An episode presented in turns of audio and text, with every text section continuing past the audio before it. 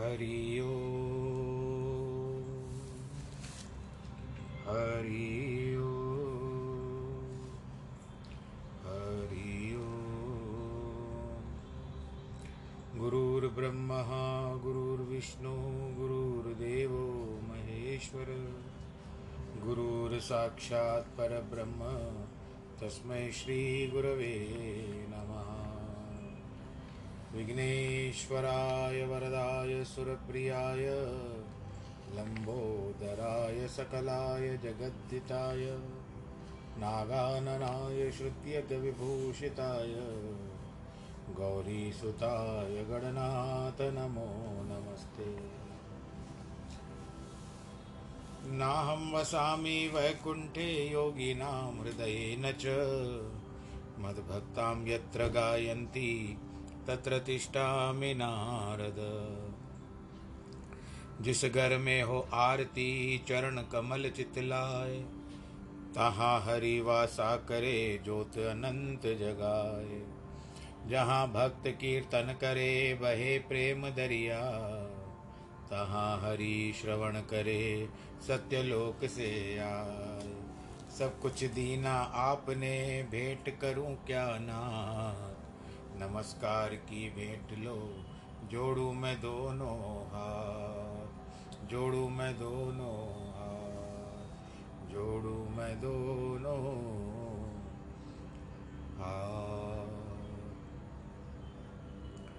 शान्ताकारं भुजगशयनं पद्मनाभं सुरेशं, विश्वाधारं गगनसदृशं मेघवर्णं शुभाङ्गम्। लक्ष्मीकान्तं कमलनयनं योगिवृद्धानगम्यं वंदे विष्णुं भवभयहरं सर्वलोकैकनाथं मङ्गलं भगवान् विष्णु, मङ्गलं गरुडध्वज, मङ्गलं पुण्डरीकाक्षमङ्गलायस्तनो हरि सर्वमङ्गलमाङ्गल्ये शिवे सर्वार्थसाधिके, शरण्ये त्र्यम्बके गौरी नारायणी नमोऽस्तु ते। श्रीकृष्ण गोविन्द हरे मुरारे नाथ नारायण वासुदेव श्रीकृष्ण गोविन्द हरे मुरारे हे नाथ नारायण वासुदेव हे नाथ नारायण वासुदेव श्रीनाथ नारायण वासुदेव हे नाथ नारायण वासुदेव श्रीनाथ नारायण वासुदेव नारायणं नमस्कृत्यं नरं चैव नरोत्तमं देवीं सरस्वतीं व्यास ततो जयमुदीरयेत्। कृष्णाय वासुदेवाय। हरये परमात्मने। प्रणतक्लेशनाशाय। गोविन्दाय नमो नमः। ॐ नमो भगवते वासुदेवाय। प्रिय श्रोतागणों धर्म के अनुयायियों। सनातन धर्म की नींव वेदों में वेदों में या परमात्मा ने किसी न किसी अवतार के रूप में आकर के स्थापित की है। इस सनातनी पद्धति में कोई भेदभाव नहीं है। जीवन जीने का उद्देश्य, जीवन जीने की शैली, ये ये उपनिषदों में भी बताई गई है। और ये सारे कार्य जो किया है, ऋषियों ने किया है। अनुसंधान किया, शोध किया इसके ऊपर, और सबने बहुत सारे पुराण, शास्त्र इत्यादि जो भी बनाए गए, नियमावली बनाई गई, वो सब आज हम उनसे लाभान्वित हो रहे हैं। फ़ायदा हो रहा है हमको। परंतु यह जो स्वयं है भगवत गीता भगवान श्री कृष्ण ने अपने मुखार बिंद से अर्जुन को बताई है, जिसका इस समय वर्तमान में हम रोज ज्ञान का मैं पाठ करता हूँ, आपको सुनाता हूँ। आप भी बड़े, आपके कर्ण रस के द्वारा भीतर जाता है, रसायन बन करके आपकी औषधि का रूप काम, के रूप में काम करता है। तो आइए फिर से हम चलते हैं। आज हम पंद्रहवें अध्याय में आ चुके हैं, कल से प्रवेश कर चुके हैं। और आज हम पाँचवें श्लोक से आरंभ करते निर्माण मोहा जित संग दोषा अध्यात्म नित्या विनिवृत कामा, द्वंद्वे विमुक्ता, सुख दुख संज्ञे गर्छंत मूढ़ा पद्म व्ययम तत्। जिनका मोह और अभिमान नष्ट हो गया जिनको आसक्ति या काम भाव के दोष को जीत लिया है, जो सदैव आत्मा विचार में निरत है, जिनकी मन की कामनाएँ पूर्णतः नष्ट हो चुकी जो सुख दुख शीतोष उष्ण शीत उष्ण का मतलब होता है, सर्दी और गर्मी, उन आदि के द्वंद्वों से मुक्त हो चुका है। ऐसे अज्ञानी जन और अपनी अविनाशा परमात्मा को प्राप्त होते हैं, जिन्हें आध्यात्मिक पथ पर आगे बढ़ना है। उन्हें अज्ञान, अभिमान और संग दोष इन तीनों को अपने से दूर रखना होगा। जिन्होंने कर्तापन के अभिमान को और संग दोष को जीत लिया है। संग दोष ऐसा होता है अच्छा भी होता है, बुरा भी होता है। इसके लिए बड़े कहते हैं कि जो भी हो, संग दोष वैसे करो, संग ऐसे के लोगों से करना जो आपको भली भांति सही मार्ग उचित मार्ग दिखा सके। गलत मार्ग पे जो आपको दिखाएँगे अनु तो उसके अनुसार नहीं चलना, अनुचित मार्ग पे नहीं जाना। तो जिसने संग दोष को जीत लिया है, सदा आत्मचिंतन में लगे रहते हैं, जिनकी इस लोक और परलोक की सभी कामनाएँ। विवेक वैराग्य आदि साधनाओं के द्वारा शांत हो गई है। जो सुख दुख, लाभ हानि, तृष्णा, लोभ, गर्मी, सर्दी आदि युगमों में मुक्त होकर के सदैव सम अवस्था सम अवस्था में रहते हैं। ज्ञान के अधिकारी हैं, ऐसे ही लोग परम शांति को पाते हैं। आत्मदर्शन मनुष्य जीवन में ही होगा, पशु जन्म में नहीं होगा। मनुष्य में यदि मनुष्यत्व ही नहीं है तो किस आधार से उसको अविनाशी पद प्राप्त होगा? ज्ञान आत्मा का होना चाहिए, न कि खान पान का। भोग विलास सुख चयन आदि का। यदि कोई पशु बीमार है तो उसके निकट दस पशु खड़े हो जाते हैं। तो भी उसकी सहायता नहीं कर सकते क्योंकि प्रकृति ने उनको बुद्धि नहीं दी है, जो मनुष्य को प्रदान की है। परिवार, जाति, राष्ट्र प्राणी मात्र की सेवा मनुष्य ही नहीं कर सकता जिन साधनों से मनुष्य सच्चा मानव बन सकता है।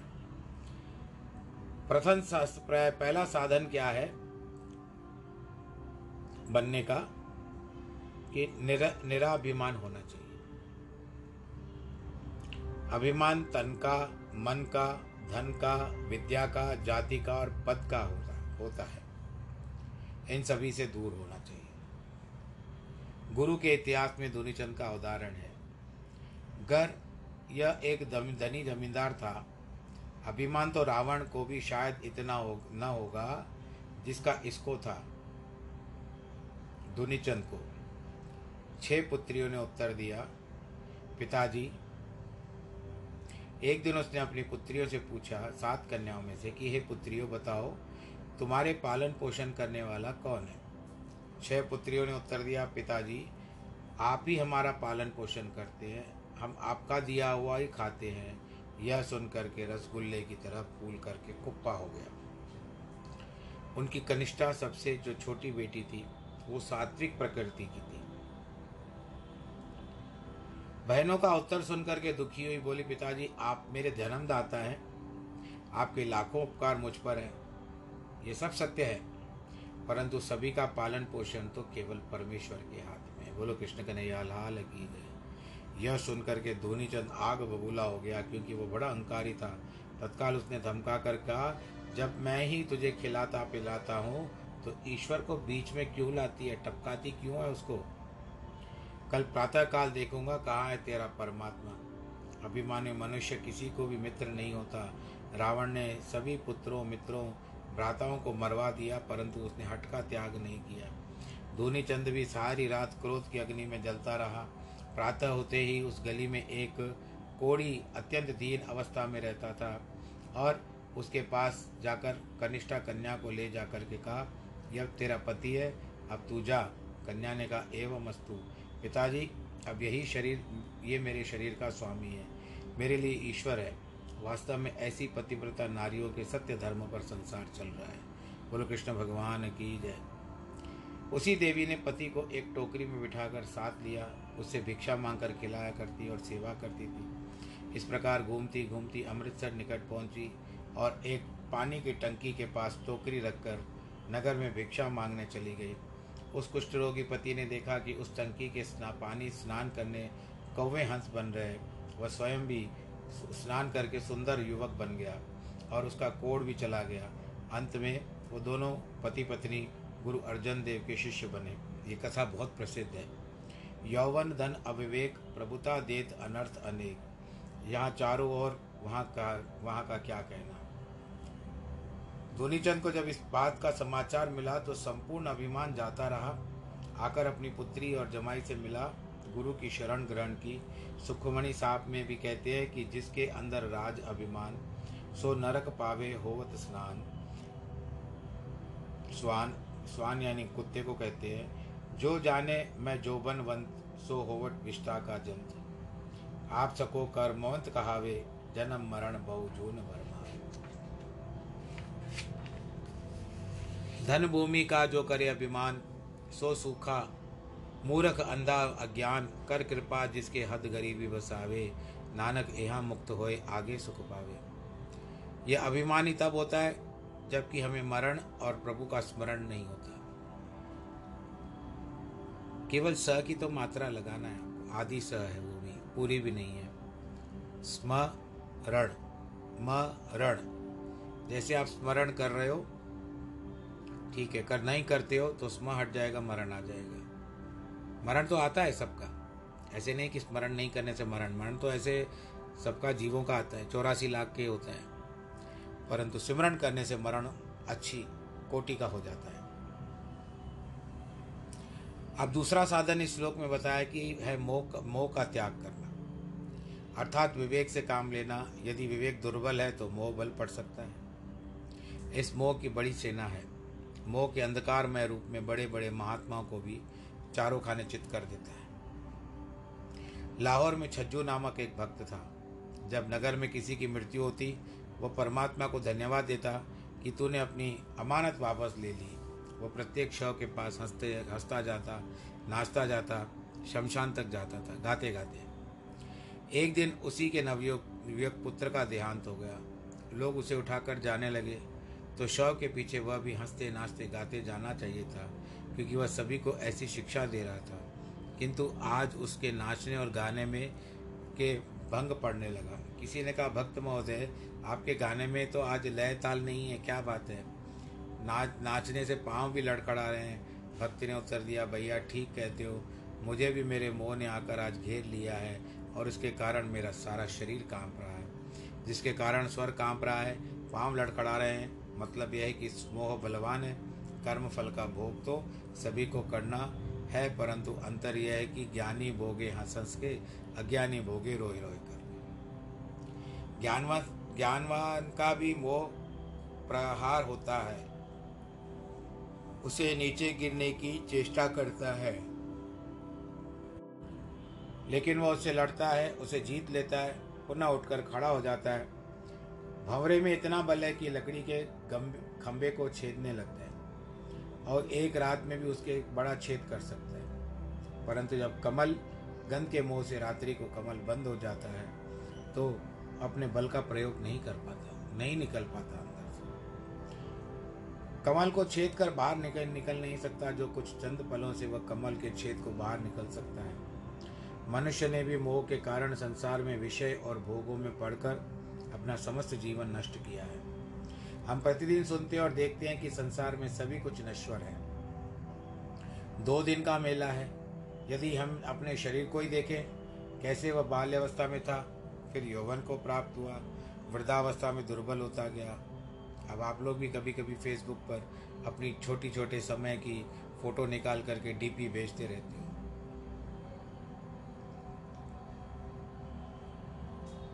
किंतु मोह अर्थात अविवेक ऐसा होता है कि सरल सत्य भी हमारी समझ में नहीं आता।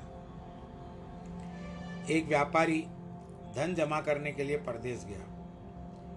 पुराने जमाने में आना जाना, परदेश जाना इतना सरल नहीं था, न कि आना सरल था। इसलिए जब कोई विदेश जाता तो अनेक वर्षों तक वहाँ रहकर बहुत सारा धन जमा करके स्वदेश को आता था। वह भी अपनी पत्नी को घर में छोड़कर परदेश चला गया। दस बारह वर्षों तक तो व्यवसाय में विशेष लाभ नहीं हुआ। अतः घर लौटने के विषय में उसने सोचा ही नहीं। परंतु अंत में जब बहुत सारा धन जमा हो गया, तब घर लौटने का विचार किया। पति की अनुपस्थिति में पत्नी पहले तो खूब मेहनत मजदूरी करती थी, पेट पालती थी। किंतु जब काम नहीं मिलता तो भीख मांगकर पेट भरती थी। वो व्यापार धन से, वो व्यापारी धन से बड़ी बड़ी पेटियाँ भर करके लौट रहा था। रात पड़ गई। अतः रात को नगर के दस बारह मील की दूरी पर उसने अपना डेरा डाल दिया।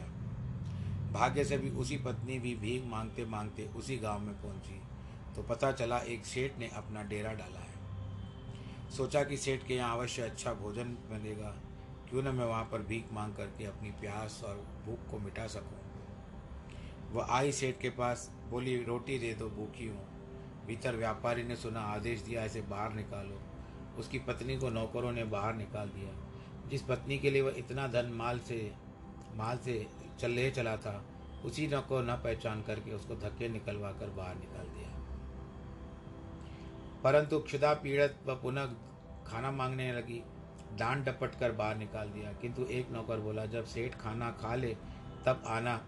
जब वह तीसरी बार आई तो नौकरों ने पूछा, माई, तुझे कोई संभालने वाला नहीं है?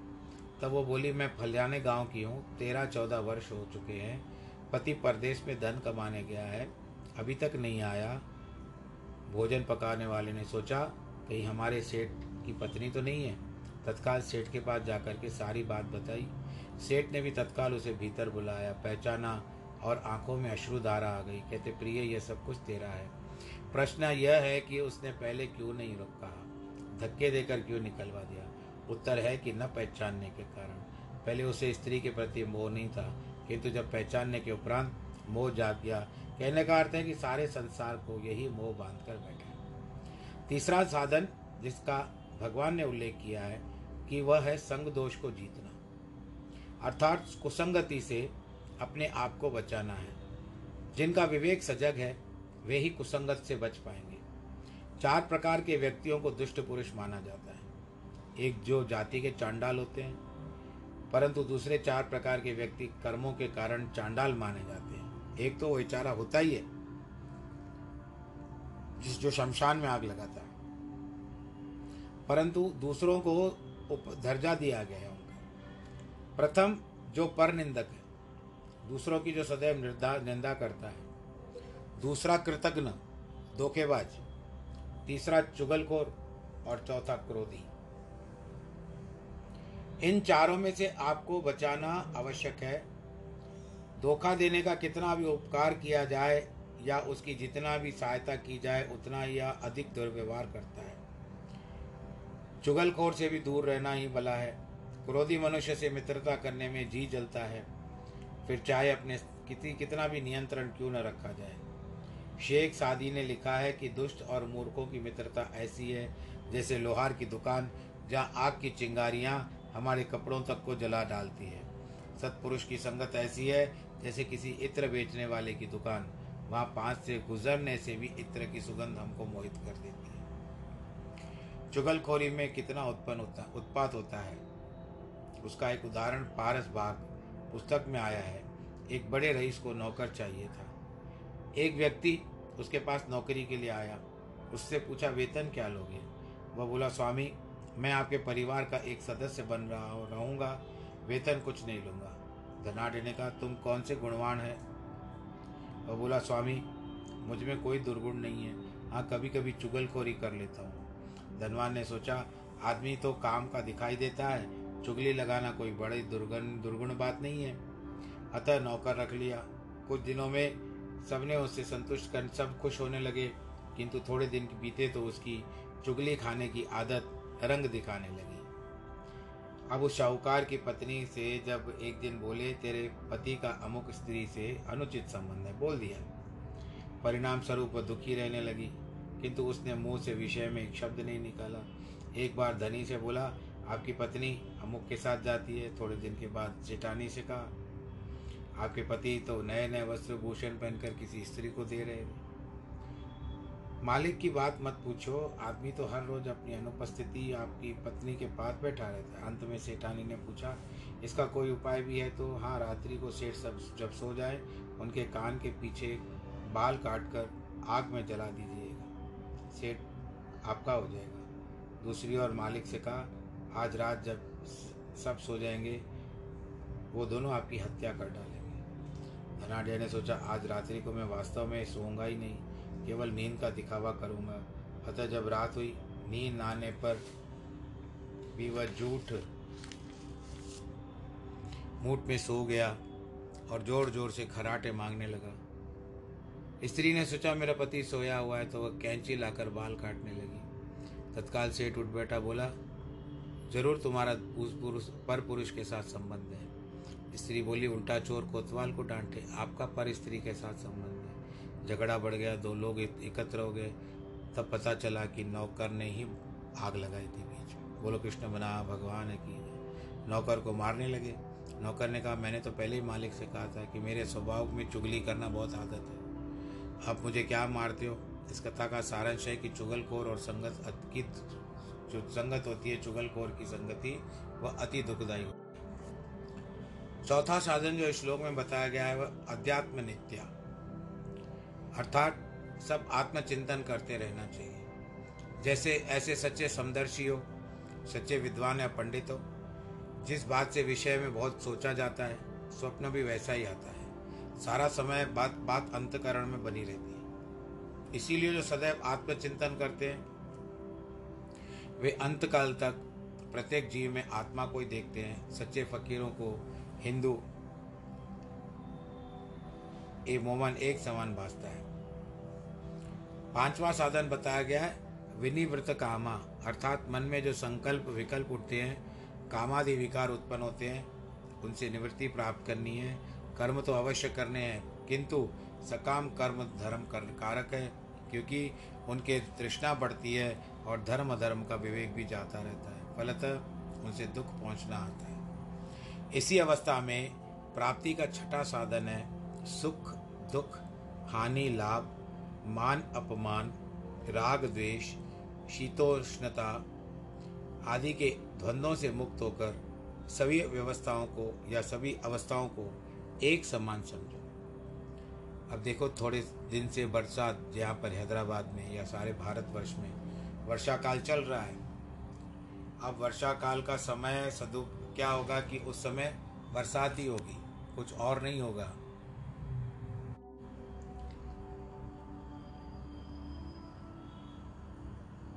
बरसात के समय बरसात ही होगी, उस पर दोषारोपण देना नहीं, अगर नहीं होती है वर्ष, बारिश, आप लोग बोलते हो कितनी गर्मी हो गई है, बरसात तो नामो निशान, कहाँ तक है, दूर दूर तक नामो निशान है। और जो अतिवृष्टि होती है, कम बारिश होती है, उसको खंड वृष्टि कहते हैं, और बहुत बारिश होती है, उसको अतिवृष्टि कहते हैं। जब अतिवृष्टि हो जाती है तो तालाब तो भर ही जाते हैं, जहाँ से हमको पीने का पानी आता है, खेत खलियानों में भी पहुँचाया जाता है। परंतु खंड वृष्टि में उतनी नहीं होती। फिर भी हम उस समय ना होती है तो भी दोष देते हैं, होती है तो भी दोष देते हैं। समचित कोई नहीं रहता। गर्मी ज़्यादा हो गई तो कितनी गर्मी हो रही है। बरसात ज़्यादा हो गई तो बरसात ज़्यादा हो रही है। अगर ना हुई बरसात तो इस बार बरसात ही नहीं हुई। फिर ठंड का मौसम आता है, ठिठुरते हैं ठंड में। किसी समय हैदराबाद का भी वातावरण बड़ा अच्छा होता था। उस समय में यदि हम सुबह के समय ठंडकाल का जब मौसम होता था, उस समय जब हम बात करते थे, मुँह से धुआँ निकलता था। उस समय का ठंड का वातावरण ऐसा था। आज पोल्यूशन बढ़ गई है, जिसके कारण बहुत सारी ऐसी बातें हैं, जिस तक पहुँचने का कोई प्रयत्न करने के बाद भी अभी। अभी ये सब जो माहौल होते हैं, ये बर्फीले पहाड़ पर ही आपको मिलेंगे, जिसके लिए आप घूमने जाते हो हिल स्टेशन वहाँ पर आपको मिल सकते हैं। ये सब सुख साधन, मुख से धुआँ निकलता है, ठंड में ठिठुरना, कप कपाना, ये सब बातें हैं। वो दिन गए, कोई लौटा दे मेरे बीते हुए दिन, बीते हुए दिन वो मेरे प्यारे पल छिन कोई लौटा दे। गई वस्तु नहीं आएगी। आपका, जब आपका बालापन था, जवानी उस समय भविष्य में थी। बालापन चला गया, भूतपूर्व हो गया, जवानी आ गई, वर्तमान थी। फिर उसके बाद बुढ़ापा आया तो जब जवानी थी तो बुढ़ापा भविष्य में था। और जब बुढ़ापा ने दस्तक दे दी तो जवानी छोड़ करके चली गई। और जब बुढ़ापे को बाद, बुढ़ापा चलते चलते मृत्यु और दस्तक देगी तो आपको बुढ़ापा तो छोड़ेगा नहीं, परंतु मृत्यु बुढ़ापे को अंत समय में शरीर को साथ ही छुड़वा देगी। जीवात्मा को लेकर के चली जाएगी। इसके लिए इसका अर्थ यह नहीं कि शरीर को कोई व्यर्थ कष्ट दिया जाए। इससे कोई अभिप्राय सिद्ध नहीं होगा। अर्थात जानबूझकर शरीर को दुख नहीं देना चाहिए। परंतु प्रारब्ध अनुसार जो सुख दुख मिलते हैं उनको समचित रहना चाहिए, उसमें संतोष पूर्वक जीवन व्यतीत करना चाहिए। ज्ञानवान सभी को अपना या परमात्मा का रूप मानकर किसी से राग द्वेष नहीं करते। एक दिन, महर्षि वशिष्ठ के पास एक चांडाल आया। आकर बोला, स्वामी, आप तो ब्रह्मज्ञानी हैं। चांडाल आप जानते होंगे, जो आग लगाता है। शमशान में, जैसे राजा हरिश्चंद्र ने भी चांडाल का कार्य किया था। चांडाल आया आकर के बोला, स्वामी, आप तो ब्रह्मज्ञानी हैं। सदैव यही प्रचार करते हैं। सभी में एक ब्रह्म व्याप्त है। तो फिर आज्ञा दीजिए, आप भोजन ग्रहण कर रहे हो। उस समय आपके कक्ष में प्रवेश कर रहा हूँ। मैं कर सकता हूँ। वशिष्ठ बोले, भले ही आओ। दूसरे दिन वह पुनः आया, बाहर से पूछने लगा, स्वामी, भोजन कक्ष में प्रवेश करूँ? मुनि ने कहा, नहीं। चांडाल बोला, स्वामी, यह क्या? कल तो आपने कहा था कि भले ही आना। वशिष्ठ ने कहा, कल तुझ में स्वयं चांडाल बैठा है। अन्यथा पूछने की क्या आवश्यकता थी? जब अभ्यास करते करते तेरा मन गवाही दे दे कि मैं चांडाल नहीं तो फिर भले ही मेरे पास आ जाना। लक्ष्मण ने जब भगवान राम के कहने पर अंत समय में रावण को उपदेश लेना चाहा, हाथ जोड़कर उसके चरणों की तरफ़ खड़ा हो गया। राजन आप बड़े विद्वान हैं।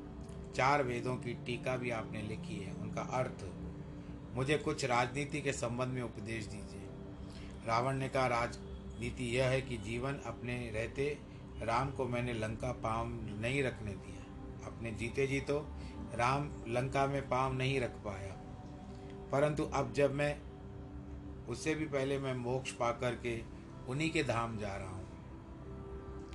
राम समदर्शी है। किसी वैर या शत्रुता के कारण उन्होंने मुझे नहीं मारा है।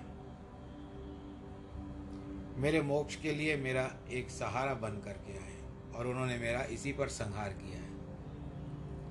पहले मैं उनके धाम में जाऊँगा, बाद में मेरी लंका नगरी में पाँव रख सकेंगे। यानी मैं मरूं तभी मैं कहूँ कि तुम, तुम्हारे भाई का पैर धरेगा, वहाँ पर लंका में अगर जाएगा तो। वो तो भगवान रामचंद्र जी नहीं गए थे लंका में, क्योंकि उनको चौदह वर्ष की अवधि में किसी भी नगर में प्रवेश करने की अनुमति नहीं थी। सन्यासी की तरह रूप अपना बना करके चलना था। तो लक्ष्मण को ही भेजा था सीता को लाने के लिए, क्योंकि लक्ष्मण के ऊपर तो कोई ऐसी शर्त नहीं थी। रावण ने यह उपदेश लेकर लक्ष्मण ने सारी बात सभा में ही जाकर के सुनाई भी थी। अविनाशी पद जिसको हम मोक्ष मोक्ष का साधन भी कहते हैं। प्राप्त करने के लिए इस छह श्लोकों में, इस श्लोक में जो अभी श्लोक पढ़ा पांचवा, इस श्लोक में छह साधनों के प्रति आवश्यक है, जिसको हम लोगों ने पढ़ा। और इस श्लोक की संख्या फिर से बता देते हैं हम आपको कि क्या संख्या थी इस श्लोक की। तो लगे कि हम अभी उसी श्लोक में हैं तो आज थोड़ा ज़्यादा हो गया है। एक ही श्लोक का अर्थ बहुत ज़्यादा बता दिया गया है। इसके लिए कोई बात नहीं, यहाँ पाँचवा श्लोक है। अब इसके लिए आज के प्रसंग को कुछ कार्यवश जल्दी रोकना पड़ रहा है मुझे। बाकी प्रभु की जो इच्छा होगी, करते रहेंगे। कल गणेश चतुर्थी है। आप सबको बहुत बहुत बधाई। आप घर में रखिएगा गणेश। भगवान जी की पूजा करिएगा, आनंद के साथ और विघ्न मिटा करके जाएगा। और कोरोना को भी गणेश जी को बोलेंगे कि इसको अपने साथ लेकर के जा कर के निकाल दो, इस संसार से, इस विश्व से निकाल दो। विश्व खोल रहा है। तो ये कल गणेश चतुर्थी का है, ध्यान रखिएगा। सुबह को साढ़े सात से नौ बजे का समय है, जिनको जल्दी रखना हो। और दूसरा है साढ़े ग्यारह से साढ़े बारह के बीच में। तीसरा है, डेढ़ से बजकर, डेढ़ बज कर के साढ़े चार बजे तक। और अगर और देर से रखना हो तो शाम को छः बजे गोधूली लगने से कभी भी रख सकते हो। जिनके वैवाहिक वर्षगांठ अथवा जन्मदिन है, उनको बहुत बहुत बधाई। सर्वे भवंतु सुखिना, सर्वे संतु निरामया, सर्वे भद्राणी पश्यंतु माँ कश्चित दुख भाग भवेद नमो नारायण।